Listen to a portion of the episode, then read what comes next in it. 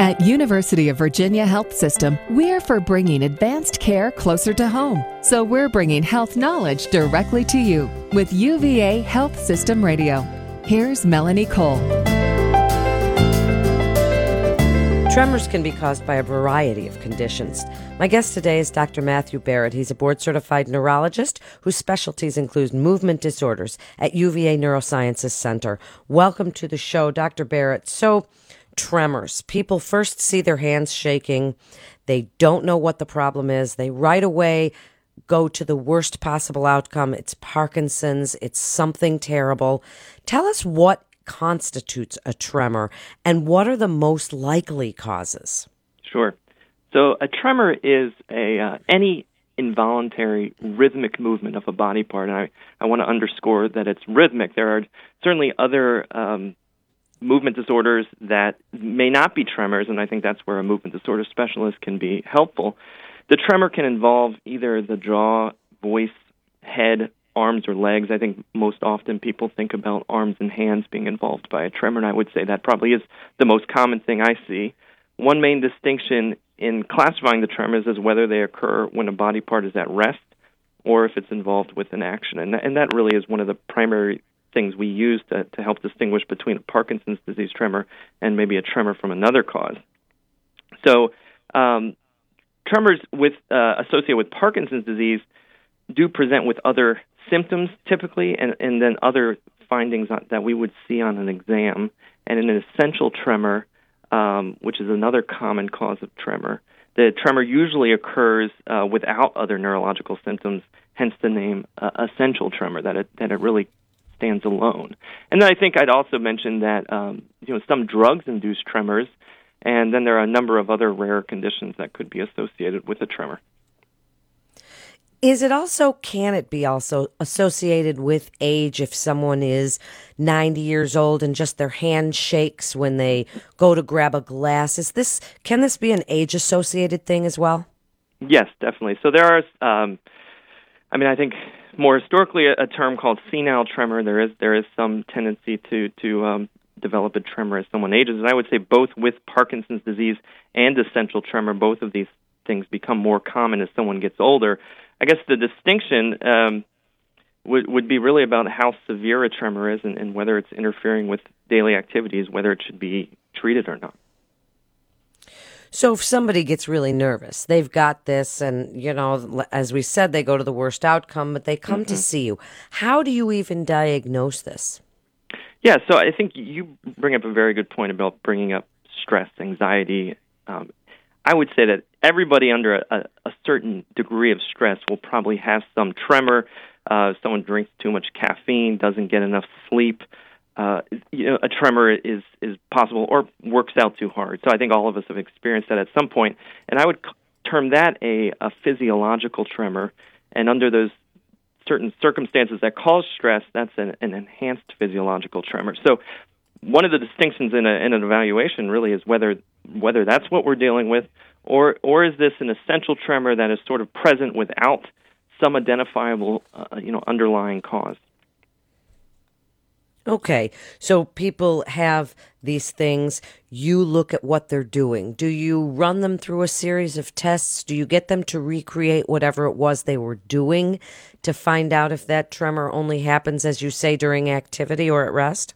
That's exactly right. So I think you, the distinction between the rest tremor and action tremor is a very important one. And I think the rest tremor can frequently either just be seen during the interview portion of an exam or brought out uh, with certain activating maneuvers during the exam. It's not uncommon that a, a Parkinson's rest tremor will come out when someone is walking.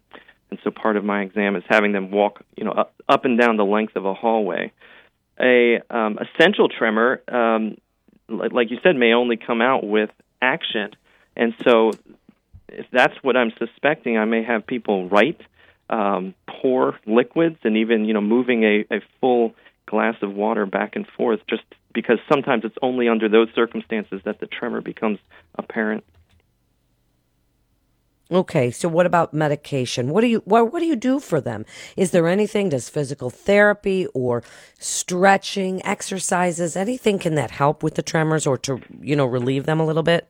Mm-hmm. Sure. So I think the, for really, regardless of what the cause of tremors, unless we can identify some medication that may be inducing it, there are some uh, medication, oral medications that can help.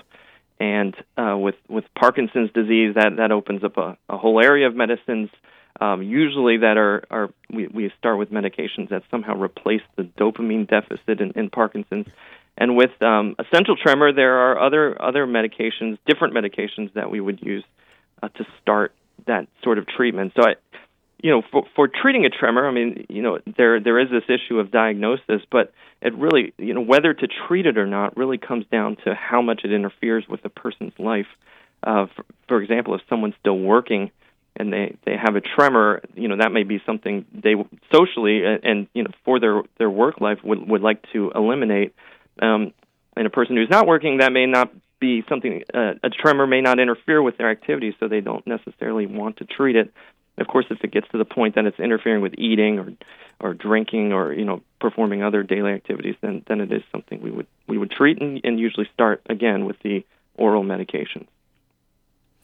Do isometric exercise if the tremor is in the arm, in the legs or the hands. If, if you stop that tremor, can you grab the muscle? Can you grab the limb, whatever it is, and push against it? Does anything along those lines help to relieve the tremor at all? So, with a, a rest tremor in Parkinson's disease, I think uh, individuals often find that if they activate the limb, usually the hand, but sometimes the leg that's that's affected, that the tremor will go away. So even I could see how even just sort of even not necessarily moving the limb, but just tensing those muscles or you know focusing on that tremor uh, does allow someone to usually be able to stop it. You know that's that's in the case of a Parkinson's tremor. With an action tremor, they become a little uh, less easy to control. They're usually don't there isn't that that um, that aspect that that there is some control over the tremor. Uh, there are some you know techniques people have developed. I think there there's uh, specific utensils that can be used. Sometimes using a, a, heavier object is actually better for the tremor, and there are utensils that have been uh, developed that um, can entrain to the tremor so that it it doesn't um, cause food to fall off a, a spoon or fork as as it would otherwise. Is there any surgical interventions that you go to at some point? Brain stimulation? Is there anything that you do to relieve a tremor if it's really so bad that it affects the person's quality of life? Definitely. So I think uh, it's it's when we have tried the oral medications, uh, typically that that and they have failed, or there are side effects that aren't that make them not able to be tolerated, that we move on to at least discussing the possibility of a neurosurgical procedure. And at this point, that is the um, deep brain stimulation is the standard surgery that is used. Um, the the primary indications for it, um, some of the primary indications are essential tremor and the Parkinson's disease tremor. The, the sites that are targeted with the deep brain stimulation may be may be different and and uh, so it's it's really you know it it depends on the patient and whether that's something they want to pursue. But certainly, like you say, if if the disability is so great and we haven't made any headway with medications, then I think surgery is a is a very appropriate thing to consider for some patients.